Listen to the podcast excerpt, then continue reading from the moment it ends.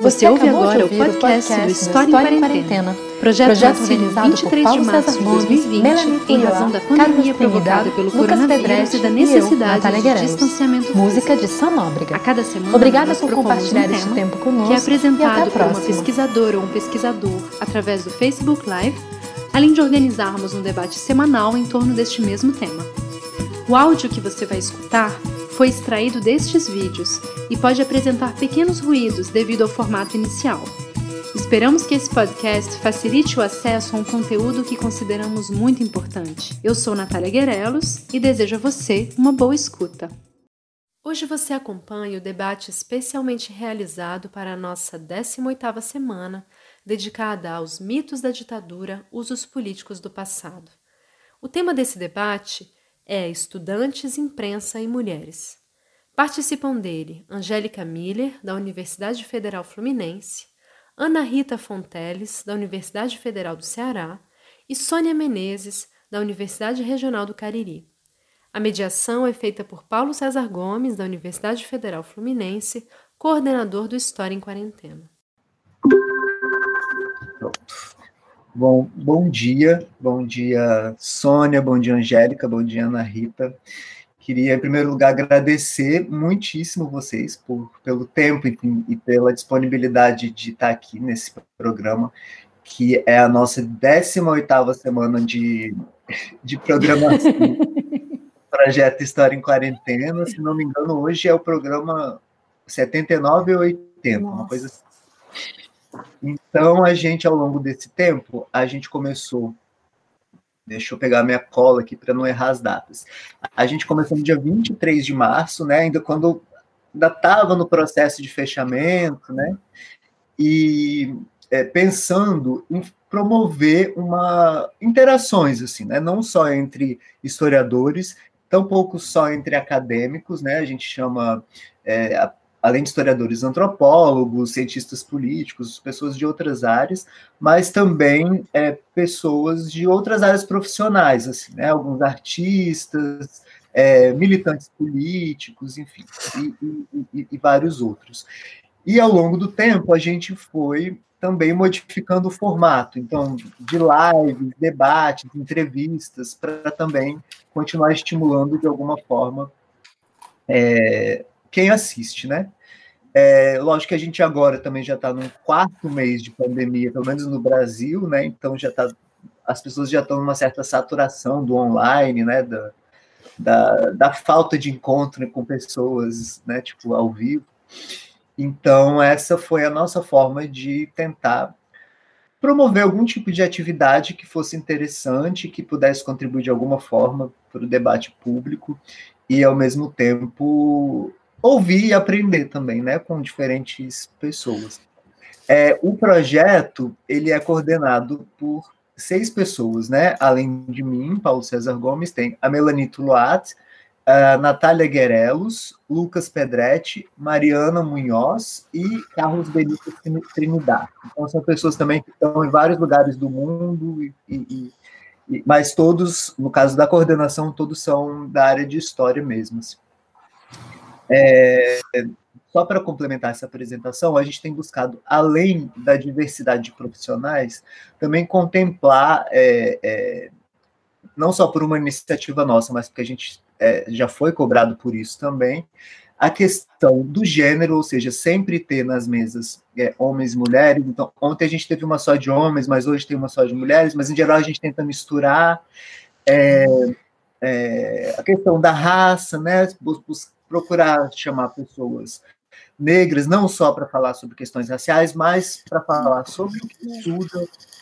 Então, a variedade de gêneros, então, não somente homens e mulheres, mas também pessoas trans, e a gente já teve várias pessoas buscando abarcar essas diversas e múltiplas identidades. É uma preocupação nossa. Então, para continuar, eu queria pedir para vocês... eu vou por ordem alfabética, só para o início, e depois a gente pode fazer a balbúrdia. Aí eu queria pedir para cada uma de vocês falar brevemente, assim, só onde dá aula, ou qual é o principal tema de pesquisa. Aí a gente pode começar pela Ana, por favor. Ana Rita. Ok. Bom dia a todos, dia. Né, a todas, na verdade. Dizem que a gente tem que pegar a maioria, né, para poder fazer o cumprimento. Então, eu dou aula aqui na Federal do Ceará, sou do Departamento de História, venho pesquisando desde o início questões relativas à história e gênero, nesse período da ditadura, né. Tenho um trabalho sobre movimento feminino pela anistia e, atualmente, eu estou pesquisando narrativas sobre esse surgimento do feminismo, dessa segunda onda, que seria a segunda onda feminista aqui no Ceará, né, no processo de abertura. Então, trabalhando questões relativas a isso, a partir de documentação dos órgãos de vigilância, fontes orais, imprensa, enfim. É isso que eu estou fazendo agora. Angélica. Bom dia, mas pode ser boa tarde, boa noite também, né? Dependendo do horário em que será visto. Eu sou Angélica Miller, então, professora de História do Brasil República da Universidade Federal Fluminense e pesquisadora do Centro de História Social do Mundo Contemporâneo da Universidade de Paris 1. Para resumir, de uma maneira macro, eu trabalho com história do tempo presente, mas, sobretudo, um recorte cronológico da ditadura militar e um tema de pesquisa principal, que é o movimento estudantil, não só, né, mas toda a parte que liga, na verdade, as universidades com autoritarismo, repressão e a resistência também. Resumindo. Olha. Olá, né? É um prazer estar aqui nesse bate-papo, nessa conversa boa. Meu nome é Sônia, trabalho na Universidade Regional do Cariri, sou professora de Teoria da História e as minhas pesquisas se situam principalmente na reflexão da relação entre história e mídia, história e meios de comunicação.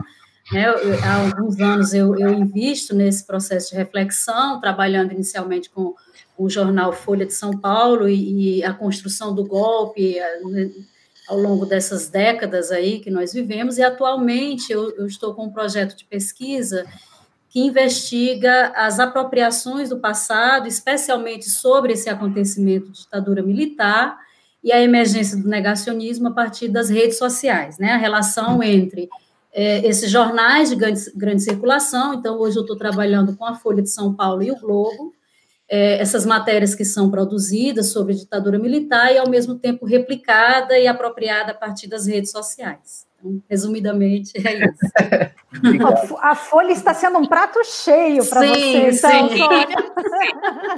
sim. E aí, para começar, assim, eu vou lançar uma questão geral, e a ideia dessa semana, né, que a gente deu o nome de Mitos da Ditadura, eu acho que... Mitos da ditadura e subtítulos usos políticos do passado, né? Para também falar um pouco de como esse passado vem sendo reapropriado e usado politicamente no momento brasileiro atual. E a gente vai aprofundar isso um pouco mais ao longo do debate. Mas a questão de início, assim, que eu colocaria, e aí, claro, cada uma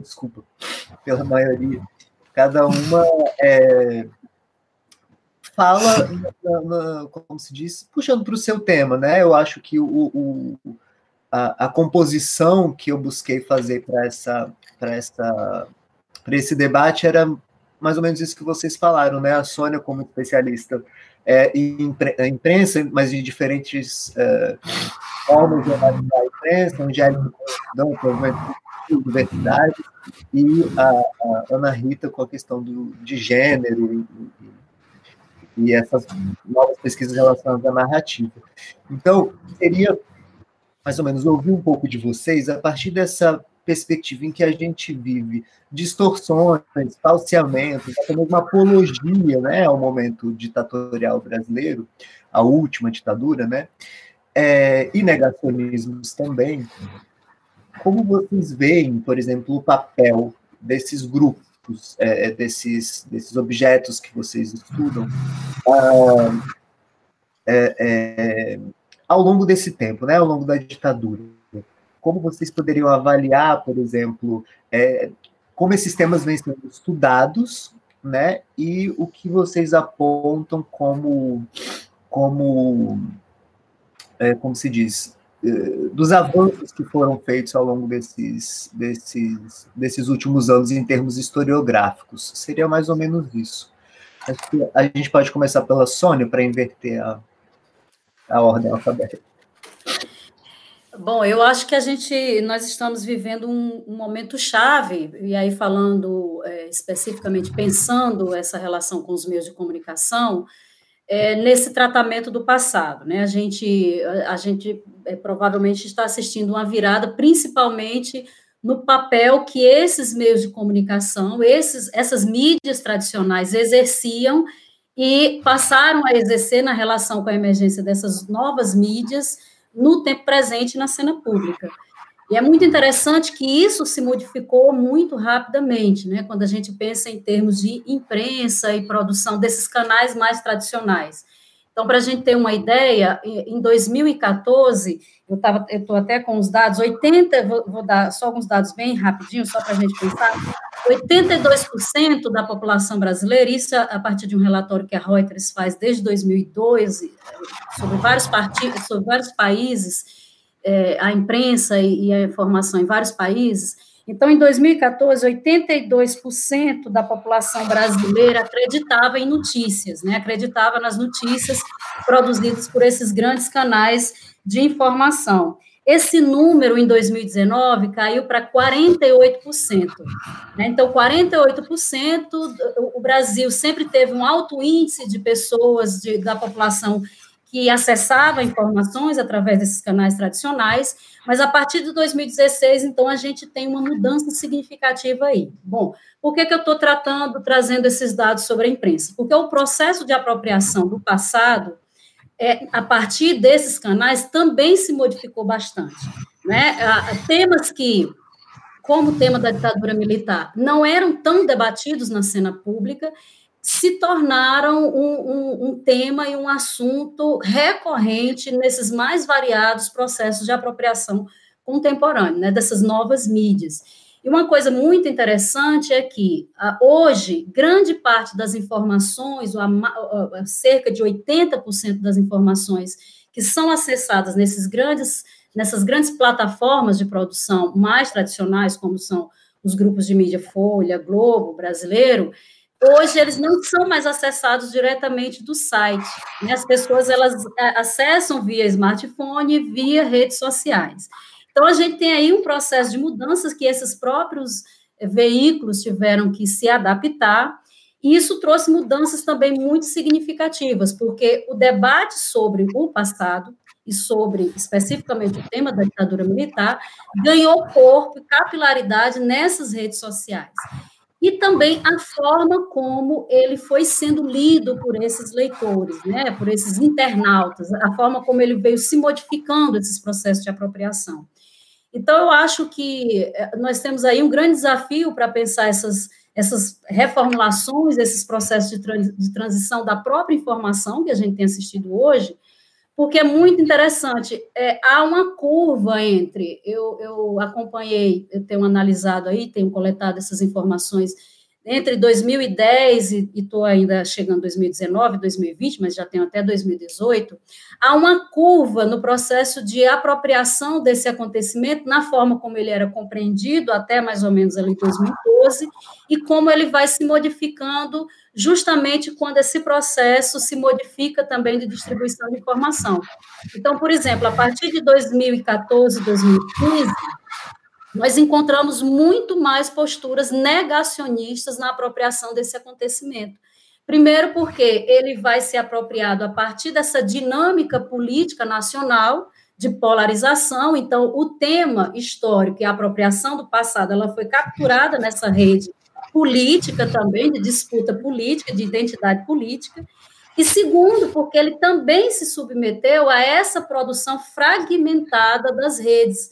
Então, o acontecimento ele foi sendo quebrado, a apropriação do passado ela meio que vem sendo submetida a esse processo também de distribuição da informação. Então, é muito interessante, eu acho que eu poderia colocar como, a partir desse tema, talvez as mudanças mais significativas, eu apontaria como isso. Não, por acaso, só para fechar, a gente, como a Angélica bem lembrou, a Folha de São Paulo acabou de lançar um gigantesco projeto editorial para tratar exclusivamente do tema da ditadura militar, para ensinar o Brasil, vou botar entre aspas, que a gente volta depois, o que foi a ditadura militar. Então, isso reflete muito bem o processo de apropriação desse acontecimento na cena pública brasileira nos últimos anos. Angélica? Bom, vamos lá, Paulo. Vou dividir em duas partes. Uma da história mesmo, da apropriação e do uso político do passado, do movimento estudantil, e falar um pouquinho no final da historiografia, tentando fazer um resumo aí. Bom, quando se trata de ditadura e movimento estudantil, acho que na hora todo mundo vai se lembrar do ano de 1968.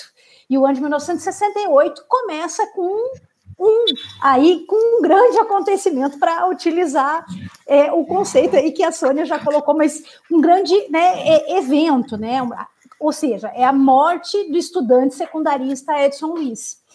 E ela é uma morte que ela é, de pronto, apropriada pelos estudantes. Ela é instrumentalizada, mas não vamos cair num maniqueísmo e dizer assim, olha que maldoso, estão usando o estudante morto.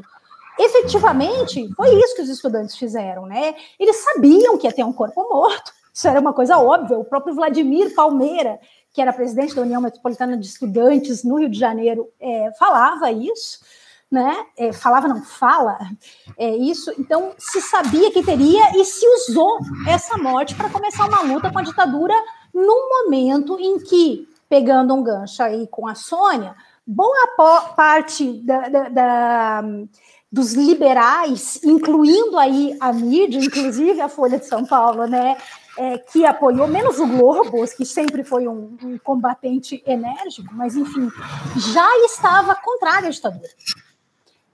Então, essa morte do Edson Luiz, a gente pode dizer aí, o Edson Luiz é um mito forjado pelo movimento estudantil. O mito é uma deformação do real, é o que não existe. Por que eu estou falando que é um mito e não um herói do movimento estudantil, embora ele seja tratado como herói? Porque o Edson Luiz era um estudante, ele não era engajado efetivamente. Ele era um estudante secundarista que estava no calabouço no momento em que foi morto pela polícia. E os estudantes colocaram ele como um mártir do movimento estudantil, que era engajado, que estava lutando contra a ditadura. Isso tudo num processo de forças de resistência e repressão que faz parte. Então, durante a própria ditadura, o uso da morte do Edson Luiz foi, à medida que completava, e isso estoura nos 10 anos, em 78, muito utilizado pelo movimento, inclusive como um instrumento de identidade. Ou seja, para a reorganização da UNE, foi importante colocar vários marcos da história, e o Edson Luiz virou um marco da história. Em 68, um outro marco. Tem toda uma disputa entre essa geração de 68 e as gerações seguintes, que ainda lutaram contra a ditadura. E essa geração de 68, ela acaba, enfim, crescendo e tomando força e proeminência. Então, não é à toa que você vê esses desdobramentos naturalmente acontecer quando o movimento estudantil ganha corpo. E aí eu vou fazer um pulo, depois de diretas e tudo mais, para ir para 92, no Fora Collor, é claro, que você tinha aquelas grandes manifestações de rua que muitas pessoas comparavam 68, as manifestações de 68, a manifestação dos 100 mil, passeata dos 100 mil, com 92, com o processo do impeachment. E em 2013, aí você tem um outro momento em que esses usos políticos do passado, do movimento estudantil, foram muito grandes. E não foram empenhados só pela UNE, como também, mais uma vez, fazendo um jogo aqui com a Sônia, como pela mídia. Uhum. O jornal O Globo estampou uma capa, em letras garrafais, a nova marcha dos 100 mil. para falar das manifestações de junho de 2013. E aí, para dar mais um salto e falar um pouco desses usos, ainda que seja muito por cima, a gente vai ter, em março de 2018, a morte de Marielle Franco. E que aí, vocês devem lembrar bem, que várias vezes aparecia Edson Luiz presente.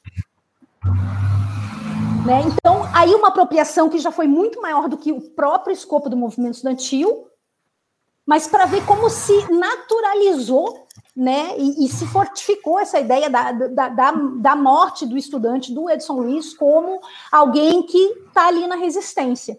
Então, é extremamente interessante. Do ponto de vista, e falando bem rapidinho da historiografia, eu vou só tocar num ponto que eu acho que ele é essencial para uma, não só mudança na historiografia do que diz respeito ao movimento estudantil, mas, sobretudo, às universidades, né, que foi, sem dúvida nenhuma, o trabalho da Comissão Nacional da Verdade, ou o trabalho que iniciou com a Comissão Nacional, não só o da Comissão Nacional da Verdade, mas, enfim, de todas as comissões universitárias, a abertura de acervos, e aí, em paralelo a isso, a gente tem, falando em historiografia, um livro extremamente importante que já vinha sendo gestado e que saiu em 2014, que é o livro do professor Rodrigo Patto Sá Motta, da Universidade Federal de Minas Gerais, as universidades e a ditadura militar. É uma pesquisa de fôlego que o Rodrigo empreendeu durante 10 anos e que possibilitou a abertura de inúmeros, e vem ocorrendo ainda, né, trabalhos sobre as relações da universidade e ditadura militar. E nisso entra também, eu acho, que uma nova aspas, roupagem para os estudos do movimento estudantil. Os estudos do movimento estudantil, eles se fortificaram porque, num primeiro momento, acima de tudo, se buscava muito estudo das esquerdas e da resistência. Né? E essa gama, ela se abriu completamente. Né? Vamos dizer assim, pós-2010 e, sobretudo, pós-2014, justamente para você poder estudar direito estudantil, mas, sobretudo, para você poder estudar a repressão ao movimento estudantil, que até então, durante os anos 80, basicamente, 80, 90, basicamente não era estudado. Então, se eu pudesse, em linhas gerais, fazer esse resumo entre história e historiografia, é esse. Perfeito. Ana Rita?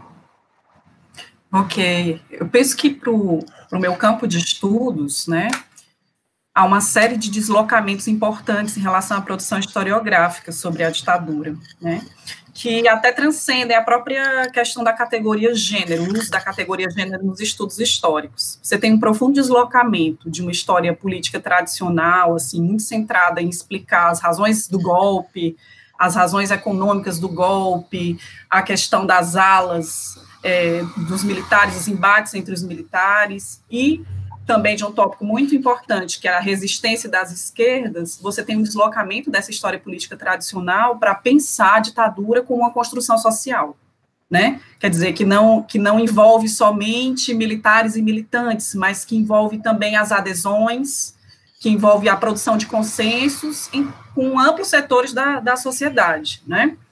Então, esse deslocamento, que, por exemplo, foi muito, em termos brasileiros, foi muito proporcionado pelos estudos do grupo da UF, né, que eu acho que é importante salientar aqui, o professor Daniel Aarão, Janaína, Denise, de pensar a ditadura como uma construção de vários grupos, de adesões de vários grupos, proporcionou um deslocamento para o cotidiano das relações sociais durante a ditadura. Isso é muito interessante, né, e possibilitou você trazer as questões do gênero como compondo essa constelação aí de interesse de mobilizações, né?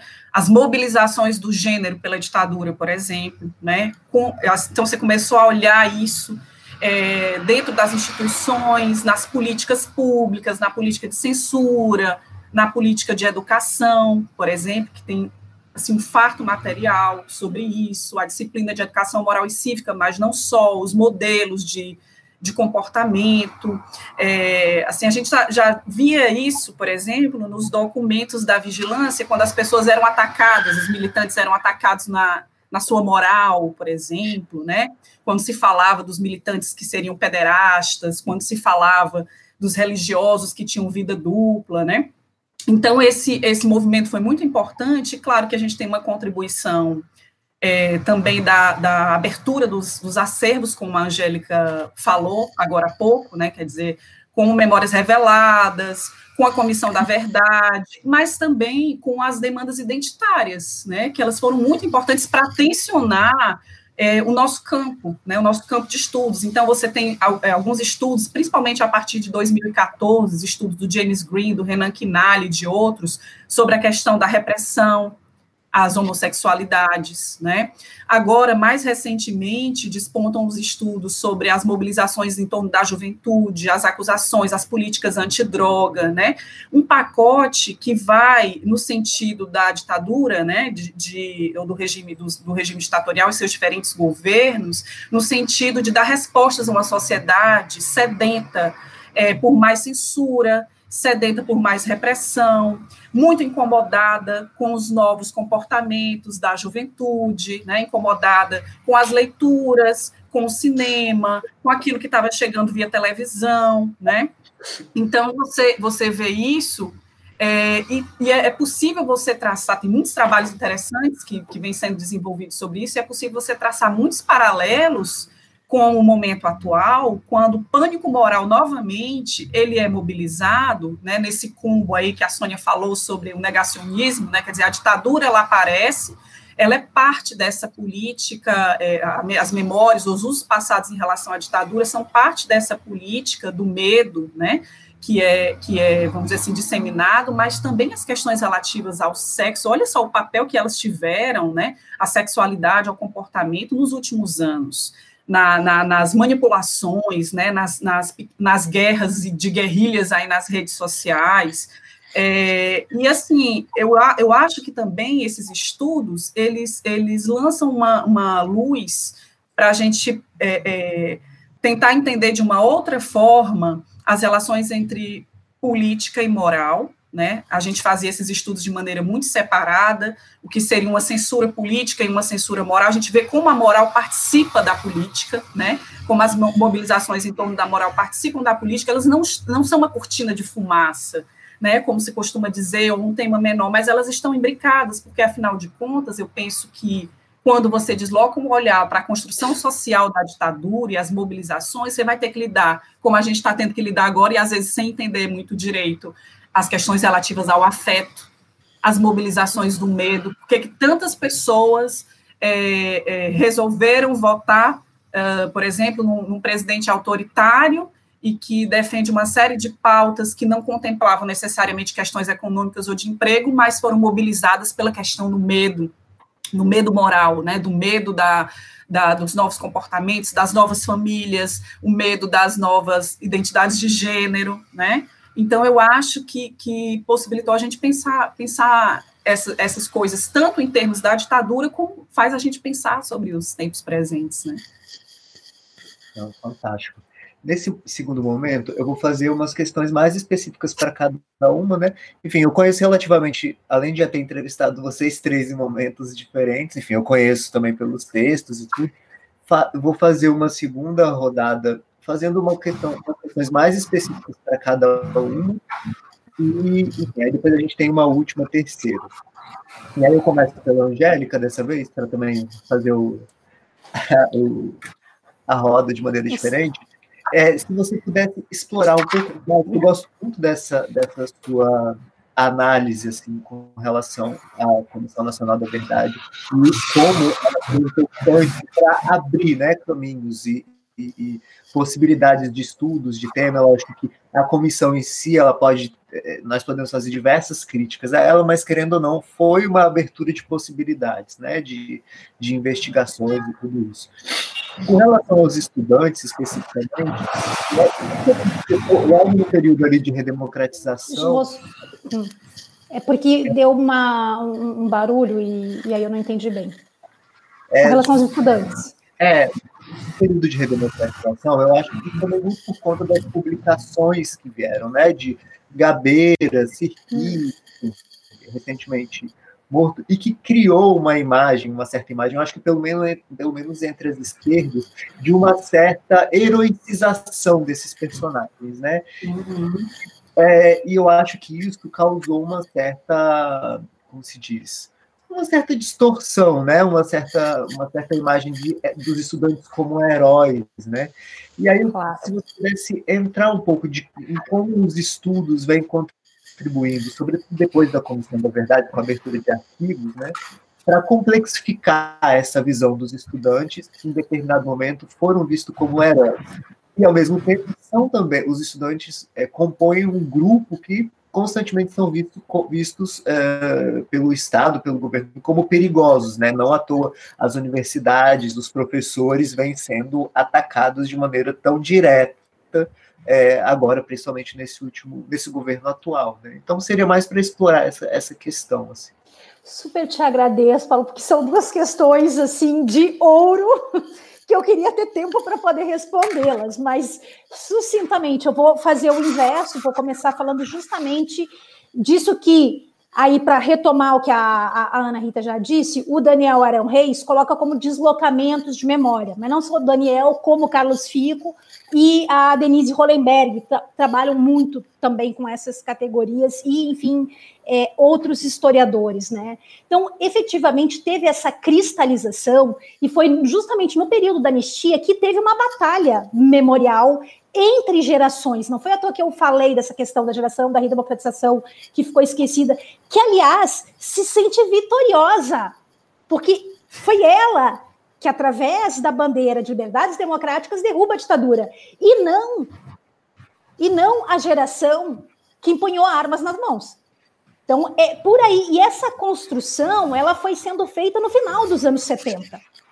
Uhum. Né? A Ana pode depois falar um pouquinho mais dessa questão da anistia, mas é justamente nesse momento que se tem essa cristalização.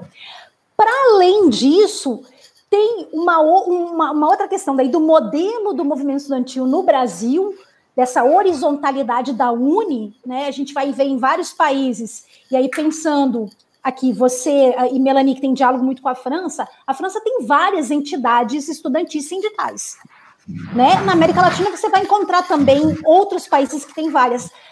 No Brasil não, a gente tem a UNE, né? É super centralizado, né? O movimento estudantil nacional, estadual e nos DCEs, os CAs, coisa e tal.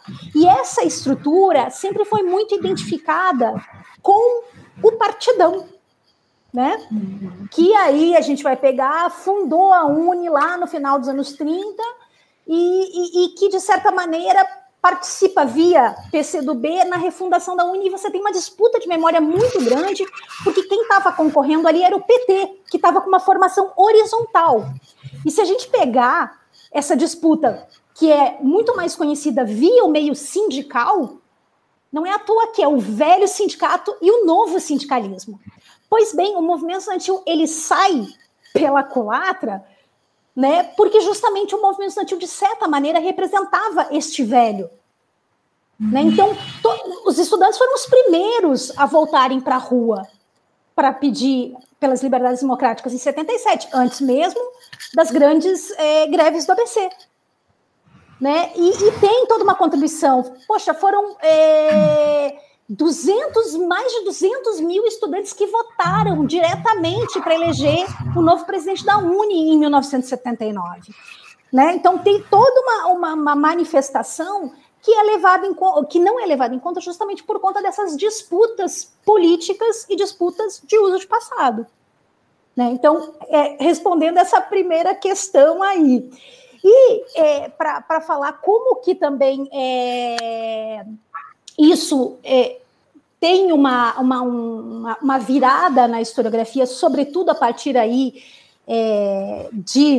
vou colocar 2010 em diante, mas, né, um marco aí, Comissão da Verdade, é porque, vou voltar antes só para falar, o que aconteceu, na verdade, é que a historiografia que começou a ser produzida sobre a ditadura, de maneira geral, e do movimento estudantil em particular, ela reproduziu isso. Então, não é à toa que as primeiras obras sobre a ditadura militar foram feitas por ex-militantes, que é o Jacó Gorenda e o próprio Daniel Aarão Reis. né? E que vão analisar as esquerdas. E eles ancram, eles fecham com essa proposta de que a única resistência que existiu era a resistência revolucionária. Então, mais uma vez, toda a questão da luta pelas liberdades democráticas foi deixada de lado. E isso foi sendo reproduzido na historiografia, até que outros trabalhos começaram a ser feitos depois do ano 2000, e aí a Ana pontuou bem o grupo da UF, né? Mas não só a partir disso, também se começou a ter mais acesso a documentos. Quer dizer, abriu primeiro alguns arquivos que foram, né, para o Arquivo Nacional do SNI. E a verdade, a gente fala sempre na Comissão Nacional da Verdade, mas tem que dizer que 2011 foi a criação, a Dilma criou a Comissão Nacional da Verdade e a Lei de Acesso à Informação foram promulgadas no mesmo dia. E a Lei de Acesso à Informação é que permitiu a abertura desses arquivos. E aí sim, eu acho que você tem substancialmente uma melhora no que diz respeito ao aprofundamento da reflexão, Paulo. E aí eu vou falar ainda mais 2 minutinhos, porque eu acho assim, de todos os movimentos sociais, o movimento estudantil é o que acaba tendo uma reflexão menos aprofundada, porque assim como a militância estudantil é passageira, passageiros são aqueles que estudam o movimento estudantil, né? Então a gente não consegue ter um campo de uma reflexão mais aprofundada, como, por exemplo, tem no movimento operário, porque tem um caldo aí maior de estudos, de trabalho, de reflexão. Então você tem assim, você tem várias monografias, você tem algumas dissertações, algumas teses e pronto.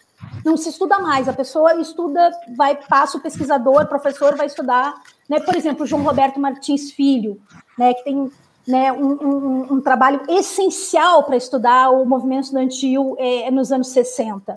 Depois foi trabalhar com outras coisas, o que é, enfim, natural também nas carreiras. Mas essa questão desse tempo muito passageiro e muito rápido faz com que também as reflexões elas sejam menos densas sobre, né, a história do movimento estudantil. E eu acho que essa abertura para estudar a universidade como um todo, né, com esses acervos e com o aprofundamento mesmo da reflexão de ver, bom, você não pode ver só o lado da resistência, você tem que ver a repressão, você tem que ver, como lembrou a Rita, o consenso, você tem que ver que a luta não era só estudantes, mas era com professores. Eu acho que isso tudo levou a um aprofundamento e a gente está vendo aí trabalhos brilhantes que inclusive derivaram, por exemplo, de comissões universitárias, e eu vou citar o caso do Espírito Santo, que eu acho que é emblemático, que já teve mais de 6 de teses e dissertações defendidas feitas a partir do material que a Comissão do Espírito Santo, da Federal do Espírito Santo, organizada pelo professor Pedro Ernesto Fagundes, abriu e enfim, serviu então para os dois lados, né? Uma questão aí social importante do trabalho e para uma questão acadêmica também. Perfeito. Os dois, né? Tanto o Rodrigo, aliás, os três, o Rodrigo Patto, o Pedro Fagundes e o João Roberto vão estar também nessa semana, ao longo da semana. Ai, ótimo. Pronto, a tríade. Aí eu vou passar para a Ana Rita, que essa questão do gênero, enfim, com toda a complexidade que ela tem, né, e cada vez mais, ao mesmo tempo, eu fico pensando nessa questão de um risco de anacronismo, né? Porque a nossa perspectiva sobre gênero hoje ela é muito mais multifacetada, né, do que foi, né, nos anos 60 e 70. Mas o que eu te pediria para explorar um pouco mais talvez fosse essa questão das mulheres, né, como atrizes políticas, digamos assim, que em determinado momento tiveram um papel fundamental, né, como a própria Janaína estudou, nas marchas, no apoio ao golpe, né, enfim, mas que também depois, mais para frente, tem um protagonismo enorme na questão das campanhas pela anistia, né? Até eu me lembro quando a gente conversou, você falando da Terezinha Zerbini, de como ela era também ligada, ela era casada com um militar, se não me falha a memória, né? General. De como essas construções são muito complexas, né? Então, se você pudesse falar um pouco sobre essa complexidade da atuação das mulheres ao longo dessas 2 décadas, digamos assim, né, políticas.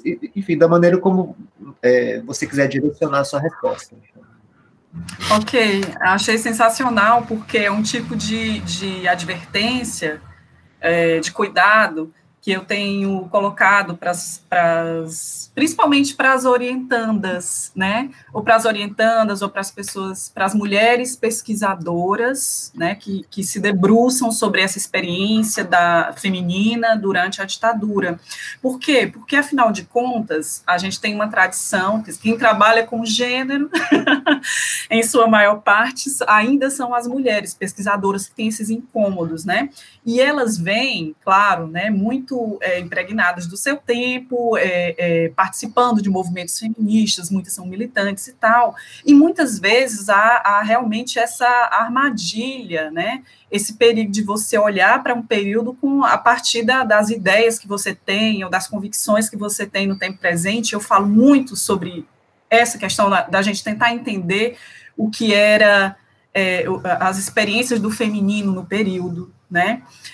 Como é que se faz política, as relações complicadas com o feminismo, ou com o próprio termo feminismo, né, que havia no período, as campanhas, inclusive vindas da própria esquerda, até da esquerda festiva, né, vamos dizer assim, a mais aberta em relação ao feminismo, que não eram nada boas, né? Eles faziam troça, usavam ironia com relação a isso. Então, eu penso que você não perder a complexidade das inúmeras experiências, das inúmeras visões sobre o feminino, é muito importante para você olhar esse período.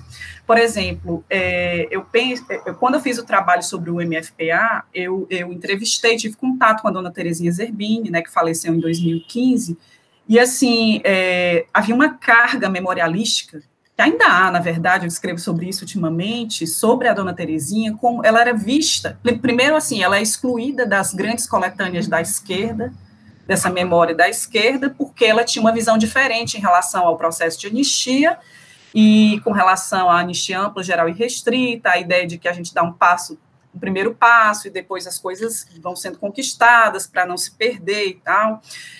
Então, ela é excluída, né, por exemplo, das coletâneas, ou ela é vista, quando ela não aparece, ela aparece a partir das falas de militantes como uma figura folclórica. Né, ela é uma figura folclórica, porque ela era muito autoritária, ela era moralista, ela era uma série de coisas, né?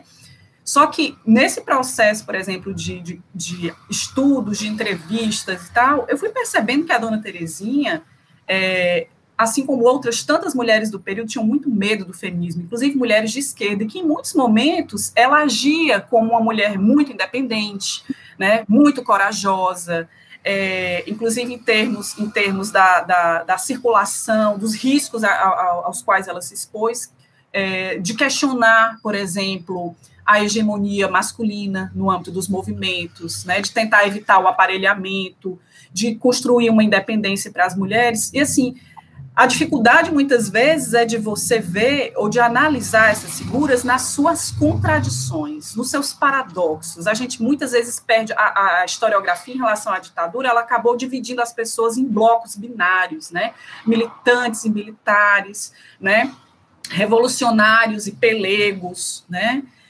corajosos e medrosos, ou covardes, ou traidores. Então, essa memorialística, muitas vezes, ela impregna todas as nossas análises, que a gente fica procurando um determinado comportamento padrão que ele não existe, né? Ele é a ilusão biográfica, né? Há uma coerência nas trajetórias dessas pessoas, né? E, assim, o processo de anistia, ele não teria acontecido só com a participação das esquerdas revolucionárias ou das esquerdas que depois se tornaram esquerdas resistentes, como lembra o Daniel. A gente teve, no mesmo, você entender um movimento, a complexidade dele, uma aliança entre uma Maria Luísa Fontinelli e um Teotônio Vilela, né, de espectros políticos completamente distantes, que fizeram alianças estratégicas e que mudaram no processo também. Né, que mudaram, assim como essas mulheres que eram donas de casa, muitas delas que entraram nos movimentos pela anistia se politizaram, né? Aquela narrativa das mulheres foram convocadas, fizeram seu papel tradicional e depois veio o CBA e tomou conta da parada e politizou. É uma narrativa absolutamente simplória, né? Eu acho desonesta também, em relação a essas experiências. E a gente tem que tomar muito cuidado das relações com o feminismo. Então, a gente tem comportamentos muito próximos ao feminismo de mulheres que se dizem não feministas ou antifeministas, por exemplo. Né? Por que isso? Então, você tem que situar essas coisas muito bem. Eu fiquei lembrando aqui na fala da Angélica, como é difícil ainda você estudar os estudantes de direita ou os estudantes que não eram do movimento estudantil, mas não necessariamente eram de direita, né? Você não tem muitos, então parece que todos os estudantes, eles participaram de movimentos de resistência, e não é verdade, né? Quem era essa classe média estudantil que estava nas universidades, por exemplo? Então, é sempre uma coisa que eu tenho muita preocupação, sabe, de colocar isso para as jovens, principalmente para as jovens pesquisadoras. Fantástico. Eu achei incrível essa colocação antes, né, da Angélica, que você continuou da questão da Edson Luiz, né, porque existe muito essa ideia, né, que Sim. não é complexificada, né? Enfim, acho que deu uma travada aqui. Não. Vocês estão me ouvindo? Sim. Agora travou. Travou, né? Dá uma travadinha, assim, de leve. Mas agora mas tá normal. Tá indo. E para a Sônia, que é o primeiro contato que eu tive com ela foi num evento de história pública, 2018, se não me engano, já nem me lembro mais. E ouvindo a fala dela, eu estava na mesma participando do mesmo simpósio, assim, né?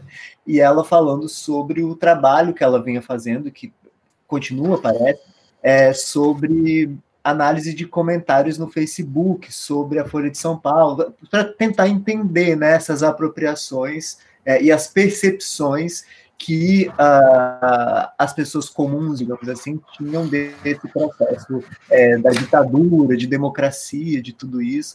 E na época eu fiquei assustado, eu falei, meu Deus, como ela consegue fazer isso, né? Porque tipo, é um universo tratado como fonte, né? É um universo absurdo, assim, né? Tipo, daquelas pessoas todas comentando e tudo isso, mas que é um trabalho riquíssimo, né? E aí eu queria pedir, assim, para que você, se você pudesse explorar um pouco essa questão, especificamente da Folha de São Paulo, mas se você puder ampliar um pouco também sobre a sua percepção da imprensa de maneira geral e dessas reconstruções de memória que os veículos de imprensa, que não são só... como se fala, produtores de representação, né, sobre a realidade, mas também são atores de construções, né, de visões da realidade, e como você vê essas reconstruções, inclusive agora, nesse momento, com a Folha, fazendo esse curso sobre o que é a ditadura militar, que é direcionado que é dirigido por um jornalista, né? Que até então eu nunca nem conhecia, mas parece que ele tem várias publicações, enfim, que você explorasse um pouco essas reconstruções de memória, e um veículo como a Folha, que foi central, né? Tipo, em todo esse período, e até hoje, né? Enfim, hoje em dia a Folha pede... Eu recebo todo dia newsletter, né, pedindo colaboração para ter informações, até por conta dos cortes que eles receberam, que eles tiveram de patrocínio. Publicidade. Né? Para mim está um pouco travado aqui, eu não sei. Tá, mas eu deu para eu entender.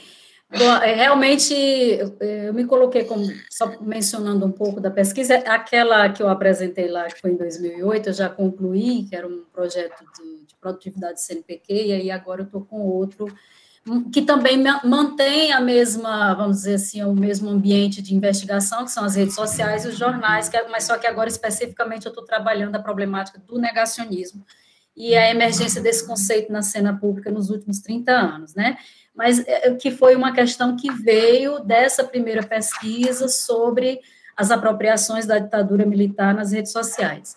Aparentemente, é muito difícil realmente a gente estabelecer um corte metodológico, né, sobre esse tipo de fonte, porque a principal característica dela é a efemeridade, né? Então, a gente pensa assim, bom, isso desaparece logo, como é que a gente se apropria e torna isso uma fonte histórica possível de investigação?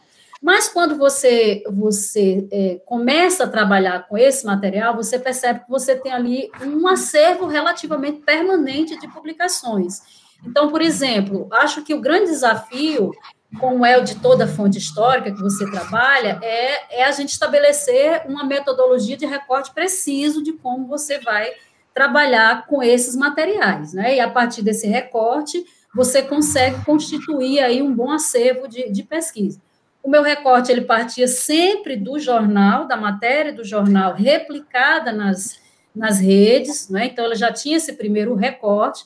Eu trabalhei também, minha grande preocupação foi trabalhar com a recepção, hoje é o meu grande desafio, né? É pensar o conceito da recepção para dentro da história, ou seja, como as pessoas comuns, os vários sujeitos dessa sociedade se apropriam desses conteúdos históricos. Acho que é uma pergunta fundamental que nós temos que fazer, que nós não fazíamos, mas que outros estavam fazendo, tanto estavam fazendo que estão produzindo conteúdos direcionados a essa recepção e essa apropriação. Então, tudo depende muito desse recorte. Eu trabalhei com vários recortes entre os anos, desde quando a Folha abre sua página, por exemplo, eu fiz um estudo comparativo, na verdade, da Folha de São Paulo e o La Nación na Argentina, pegando a tópica, né, a discussão da construção do debate desses regimes ditatoriais em ambos os países, tentando fazer uma comparação desses processos de apropriação. Então, acho que esse foi um dos pontos que me trouxeram as questões mais recentes que eu estou trabalhando agora. Eu até nessa primeira questão esqueci de pontuar um pouco que esses estudos só são possíveis também pela emergência dessa virada historiográfica de pensar essas demandas públicas, né? A gente tem aí uma grande virada que, claro, que esses estudos, por exemplo, já temos estudos tradicionais de imprensa no Brasil há muito tempo, né? A Maria Aparecida de Aquino, Neuzir Abreu, então já tem nós já tínhamos estudos que investigavam essa relação com a imprensa. Isso, né, já tem vários trabalhos que são referências no campo. Mas essa investigação que amplia enormemente essa percepção da produção pública, tanto de informação como dessas apropriações, desse acontecimento, ela também é marcada muito nesse momento do tempo presente, desses desafios de pensar essas demandas públicas da história. Então, por exemplo, esses meios de comunicação, eles utilizam, no caso da ditadura militar, a Folha de São Paulo utiliza esse acontecimento como um acontecimento-chave na construção de sua memória e de sua própria história. Não somente a Folha, mas se a gente for pensar, os grandes grupos de mídia do Brasil sempre tiveram uma relação extremamente conflituosa para prestar contas com esse acontecimento. O jornal, o Grupo Globo, por exemplo, nos 50 anos de comemoração, de lembrança da efeméride do golpe, faz aquele editorial no qual tenta-se justificar, né, tenta justificar o apoio, mas o muito interessante é que os argumentos utilizados para justificar o apoio de 64 acabam permanecendo, porque eles dizem assim, naquela atmosfera era a única possibilidade que parecia haver. O que eles dizem também em 64, porque aí vem aquela ideia, se não fizermos isso, né, vamos ter uma revolução comunista nesse país, eram os argumentos que a gente sabe que são evocados naquele momento. Agora, tem uma coisa muito interessante que eu gostaria de destacar na Folha, que, para mim, esse jornal se diferencia, esse grupo, dos demais que prestaram apoio, que deram apoio muito significativo ao golpe. É importante dizer que a gente tem também uma grande imprensa alternativa, que circulava em vários grupos, né? Às vezes a gente não lembra de dizer, existe também uma imprensa de resistência, né, que circulava a partir de grupos políticos, de jornais, de ações clandestinas que eram muito importantes, inclusive que saíam para fora do Brasil, né, e que traziam e que ajudavam também na denúncia, né, do que estava nessa circulação da informação. Mas o que a Folha faz, no caso do jornal específico, do grupo de mídia, a Folha de São Paulo, eu acho que é um exemplo muito interessante, porque eles conseguiram reverter uma memória a memória desse acontecimento em algo muito positivo para a sua história. Eles não chegam a negar, eles não negam, até porque todo o material, a Folha é o primeiro jornal que disponibiliza seus acervos na internet integralmente, antes mesmo deles disponibilizarem todo aquele acervo, desde 1921, eles já tinham um acervo que você podia acessar vários desses textos, mas eles produzem, por cima dessa memória da ditadura militar, eles agregam outra memória que eles souberam construir muito fortemente, que foi a memória da passagem do regime ditatorial para a democracia, quando eles se colocam como grande canal de divulgação de democracia do Brasil. Eles deram um salto que os outros não conseguiram.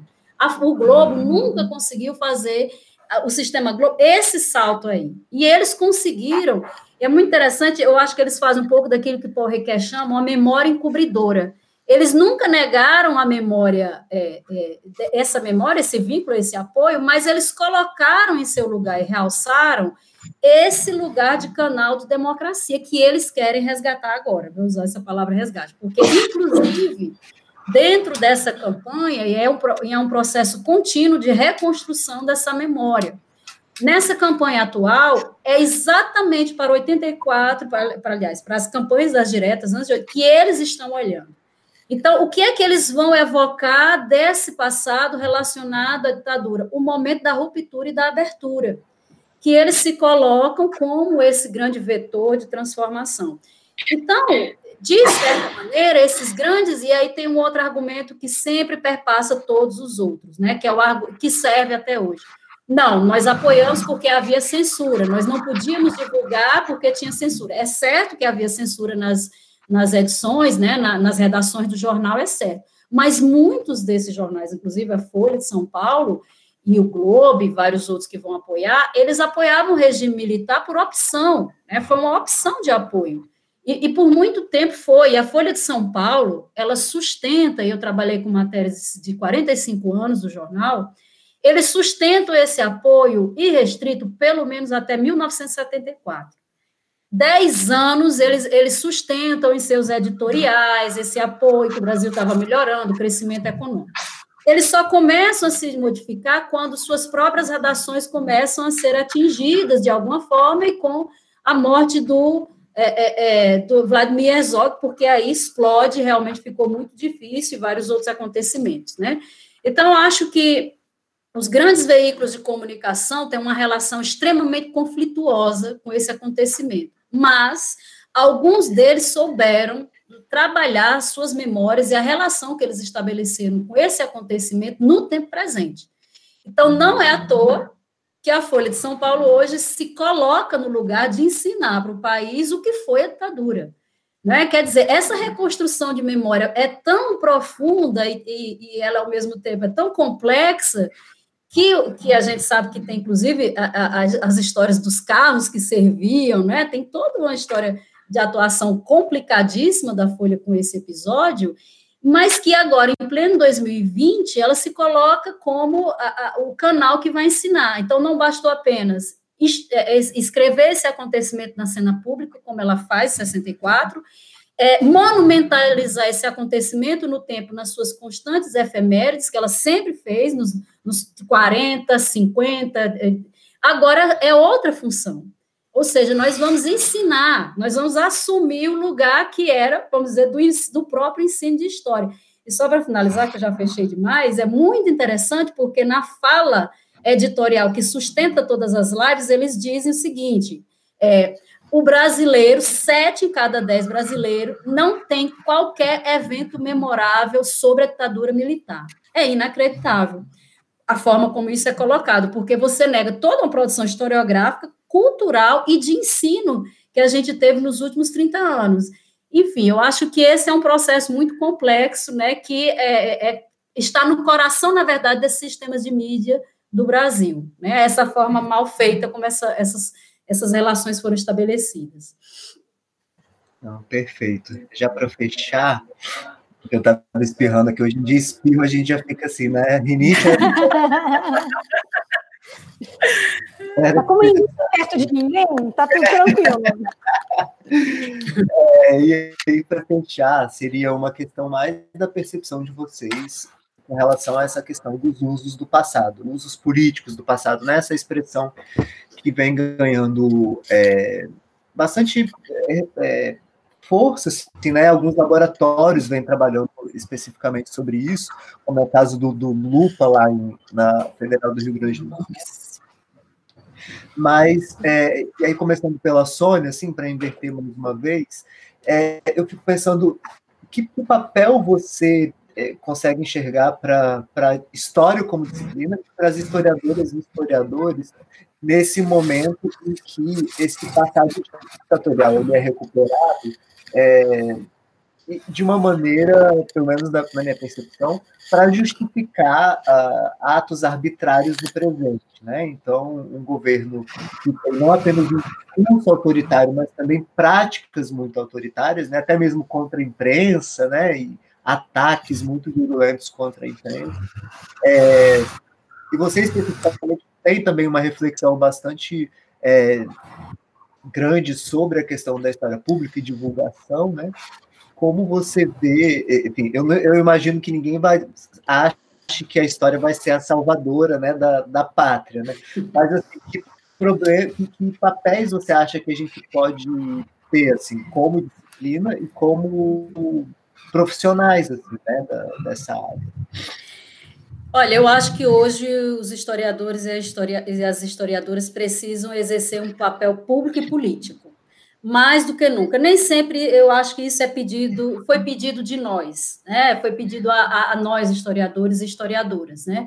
Até porque, por muito tempo, o próprio campo construiu uma relação com o conhecimento que nós nos acostumamos a prestar contas entre nós mesmos, né? Então, Sertor fala muito isso, ele discute essa ideia do perito que fala para peritos, né? Então, acho que por muito tempo, e isso era uma demanda do campo, era a forma como o campo se organizou e talvez era a forma como aquela sociedade se pensava e pensava essa produção do conhecimento. Eu acho que esse conhecimento hoje, essa postura do perito para o perito, ela tem que ser superada.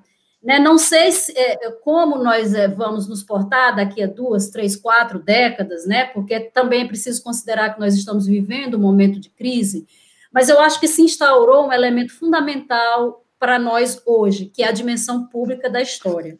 Ou seja, a sociedade, talvez mais do que em qualquer tempo, ela pede essas informações, ela quer saber sobre história. E isso tem sido muito claro porque proliferam narradores e lugares de narrações de história, os mais variados. É lógico que a gente não vai conseguir salvar, né? Não vamos ser a salvação, mas eu acho que quanto mais produções advindas do campo, produções que são sustentadas por protocolos, né, por observações do conhecimento. Eu acho que a gente tem, mais do que nunca, reafirmar a importância desse lugar de produção histórica, como esse lugar de produção do conhecimento. Esse é o primeiro ponto, porque nós estamos vivendo o tempo da negação, a pandemia negacionista também, então, mais do que nunca, a gente tem que reafirmar a importância desse lugar de produção do conhecimento, mas existe um outro desafio que nós temos que nos colocar, divulgar esse conhecimento. Então, por muito tempo, nós nos acostumamos que nossas teses e dissertações, elas fossem submetidas a 5, 6 pessoas e por ali ficava. Então, hoje é preciso construirmos estratégias para que esse conhecimento, que é tão importante, ele atinja um número maior de pessoas, né? E isso implica dominar novas possibilidades de divulgação, que é o site que você mesmo pode ocupar esses espaços, né? Eu acho que a gente está vivendo esse espaço de muita disputa, de intensas disputas sobre esses usos do passado. Isso está muito na cara, eu estava até brincando, a gente está realmente cansado de tanta live, mas, por outro lado, eu penso, mas que bom que nós, historiadores, historiadoras e pensadores, estamos ocupando as redes sociais com tanta reflexão importante, porque, nesse sentido, nós acabamos combatendo também, trazendo outras perspectivas para essa cena pública, né, que muitas vezes é disseminadora de discurso de ódio, de desinformação. O brasileiro hoje, segundo essa pesquisa, o Brasil hoje, ainda me lembrei agora desse dado, entre todos os países, a última pesquisa da Reuters de 2019, eles investigaram 38 países no que diz respeito à informação. O brasileiro tem o primeiro lugar em desinformação. A preocupação da população é mais de 80%. Então, isso é muito... isso está correndo o mundo todo, mas aqui no Brasil isso é um dado muito significativo. E eu acho que aí o papel da história... desse lugar que nós ocupamos, ele deve ser considerado como uma das questões extremamente importantes para esse nosso tempo, né? Eu acho que esses são os nossos desafios aí, a divulgação e esse diálogo com o público hoje me parecem fundamentais. Certo. Rita, eu concordo plenamente com a Sônia, acho que já falei com você sobre a importância desse trabalho, né, de divulgação e de como a gente tem que se deslocar mesmo, aprender uma nova linguagem, né, eu acho que isso é extremamente importante, perder o medo, né, das redes, do uso de podcasts, dos canais, mas, por outro lado, fico pensando, principalmente com relação a essa questão da ditadura, que por mais que a gente tem que entrar nas redes, tem que entrar nessas plataformas de maneira qualificada, sem perder a complexidade, né? No caso do ensino, né, ou das abordagens sobre a ditadura, por exemplo, há uma tentação muito grande em você produzir esses materiais a partir das dualidades, né, deles versus nós, né, e eu acho que é elevar a complexidade dos estudos da gente através de uma linguagem mais acessível, né, eu falo muito isso para os meus alunos, quando eles, hoje eu dei uma aula sobre a ditadura, e eu coloquei os vídeos sobre tortura, e as crianças não estão nem aí, eu disse, claro que não, elas têm PlayStation, elas jogam, os jogos são muito mais cruéis, assim, a lógica não pode ser essa, né, a lógica do horror não vai dar conta do ensino sobre a ditadura, então, entender que a ditadura é construída por muitas pessoas comuns, inclusive nossos pais, né, pessoas como os nossos pais, nossos avós, né, eu fico pensando nisso, e outra coisa que eu fico pensando também é no uso, como a gente vai ter que revitalizar isso, né, no ensino de história para os nossos licenciandos, né, para os graduandos, acerca das ferramentas do historiador como formas de leitura da realidade, né, a questão de como se lê a fonte, a gente tem toda uma expertise na análise crítica de fontes, na leitura de jornais, que eu acho que isso tem que ser exercitado com os alunos para que eles proponham exercícios aos alunos deles nas escolas, né, então como é que a velha pergunta, como é que se faz a história, como é que a gente produz a história, né, como é que a gente produz essas narrativas, encontrar uma forma disso estar articulado com o ensino de história no ensino fundamental, no ensino médio, né, porque a questão, como a Sônia coloca, a questão da mídia é fundamental, né, o que é que leva uma pessoa, o que é que nos levou como sociedade a desacreditar das notícias, né, ou a acreditar em qualquer coisa que nos chega via WhatsApp, né, então tem a ver com os processos de leitura, né, de crença também, né, nas coisas nas quais acreditamos, então eu penso que vai por alguns caminhos, assim. Obrigado, Angélica. Enfim, vou reforçar um pouco já o que Sônia e Ana falaram, mas acho que até concordando com a Ana, mas evocando aqui, eu gosto muito de uma leitura que eu fiz o ano passado, um livro de um historiador francês chamado Christophe Prochasson, que atualmente é o reitor da Escola de Altos Estudos na França, e que foi conselheiro do presidente François Hollande, conselheiro de educação, né, nacional do François Hollande, e ele conta nesse livro a experiência dele, e que ele invoca, então, mais do que uma história militante, uma história participante. O Prochasson vai explicar o quanto é necessário uma história participante no sentido do historiador estar nesta cena pública a partir do seu lugar de fala, ou seja, do seu expertise mesmo. Né? Então, mais do que se propor, e isso não quer dizer, quando a Sônia fala papel público e político, não quer dizer que o historiador não tenha que ter papel político, muito ao contrário, né?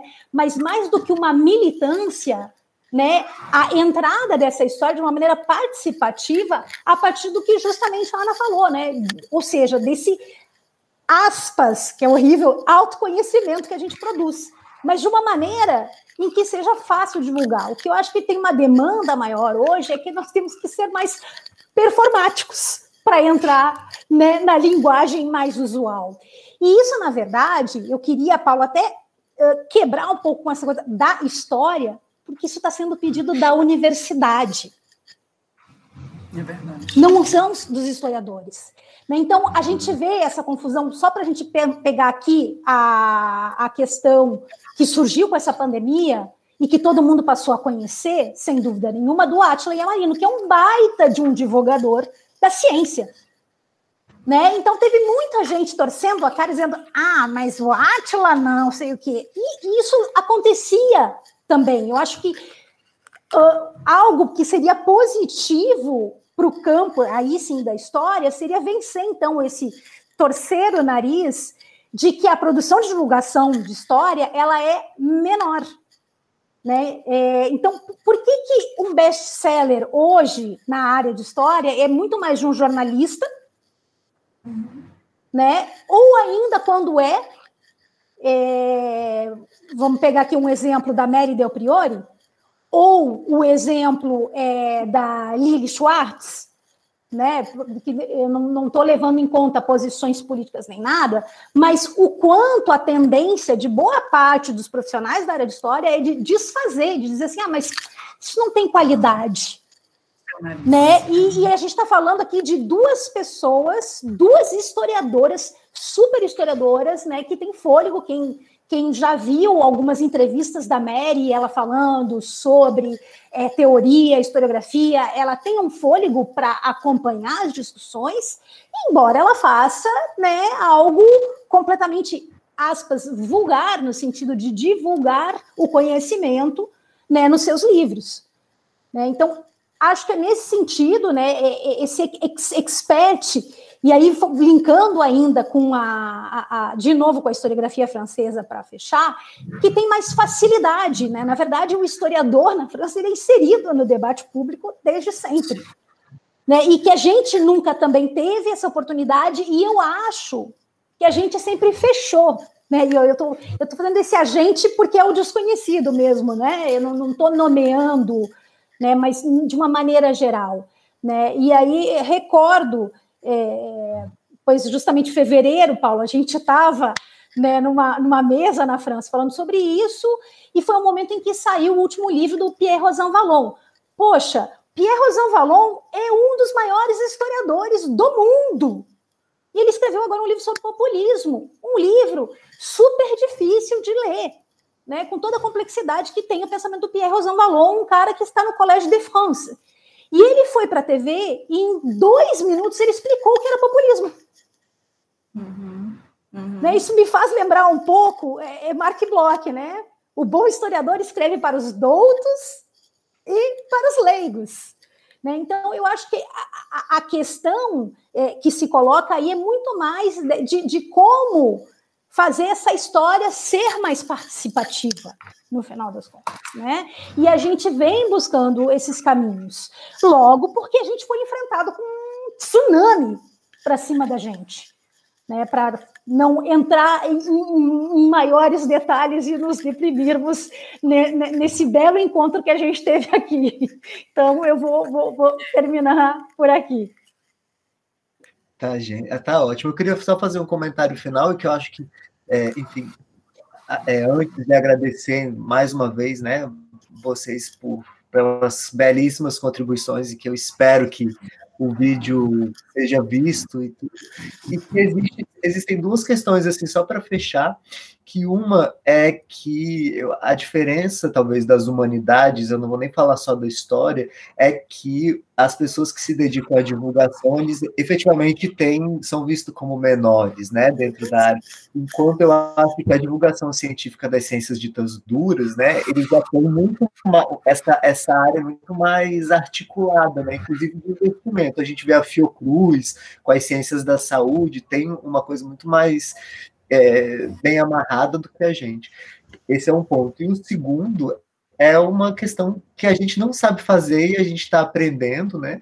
E, ao mesmo tempo, a gente tropeça muitas vezes. E aí, enfim, nem sei se vale a pena tocar nisso, porque é meio polêmico, mas recentemente houve, né, uma divulgação de um meme que gerou muita polêmica entre os historiadores, que foi uma tentativa, talvez com boas intenções, não sei, mas que gerou um resultado ruim, né? Porque era um meme que trazia uma série de preconceitos, enfim, muito problemático, mas que, felizmente, depois da manifestação da comunidade, né, de professores, historiadores, a associação que publicou esse meme acabou se retratando, e que foi muito bom, né? Porque também é importante o reconhecimento. Bom, a gente está aqui aprendendo, nem sempre a gente vai acertar, mas que também tem isso, né? A questão de que é preciso também aprender como fazer, né? Porque muitas vezes não necessariamente você colocar um meme porque é popular, isso contribui, né? Muitas vezes pode, inclusive, prejudicar o debate. Mas, a gente chegou aqui no tempo. Eu queria agradecer muitíssimo, Sônia, Angélica, Ana Rita, por esse encontro virtual. Espero que não demore muito para que a gente possa tornar um encontro presencial. Presencial. E, enfim, muitíssimo obrigado. Fala, Angélica. Paulo, não, eu que quero super agradecer e parabenizar o teu trabalho. Enfim, eu vou nomear aqui você, Melanie, e também o... Gente, agora fugiu o nome. Pesquisador da CNV, Lucas, perdão, da CNV, Pedretti.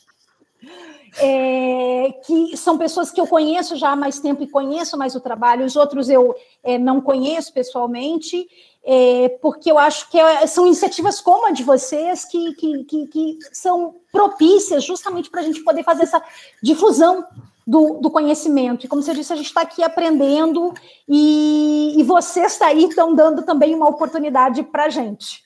Então, muito obrigado e parabéns pelo fôlego pela 20ª semana. Obrigado, gente.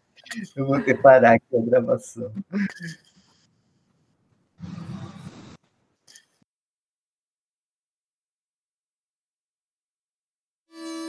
Você acabou de ouvir o podcast do História em Quarentena, projeto organizado por Paulo César Gomes, Melanito Loates, Carlos Trinidad, Lucas Pedretti e eu, Natália Guerelos.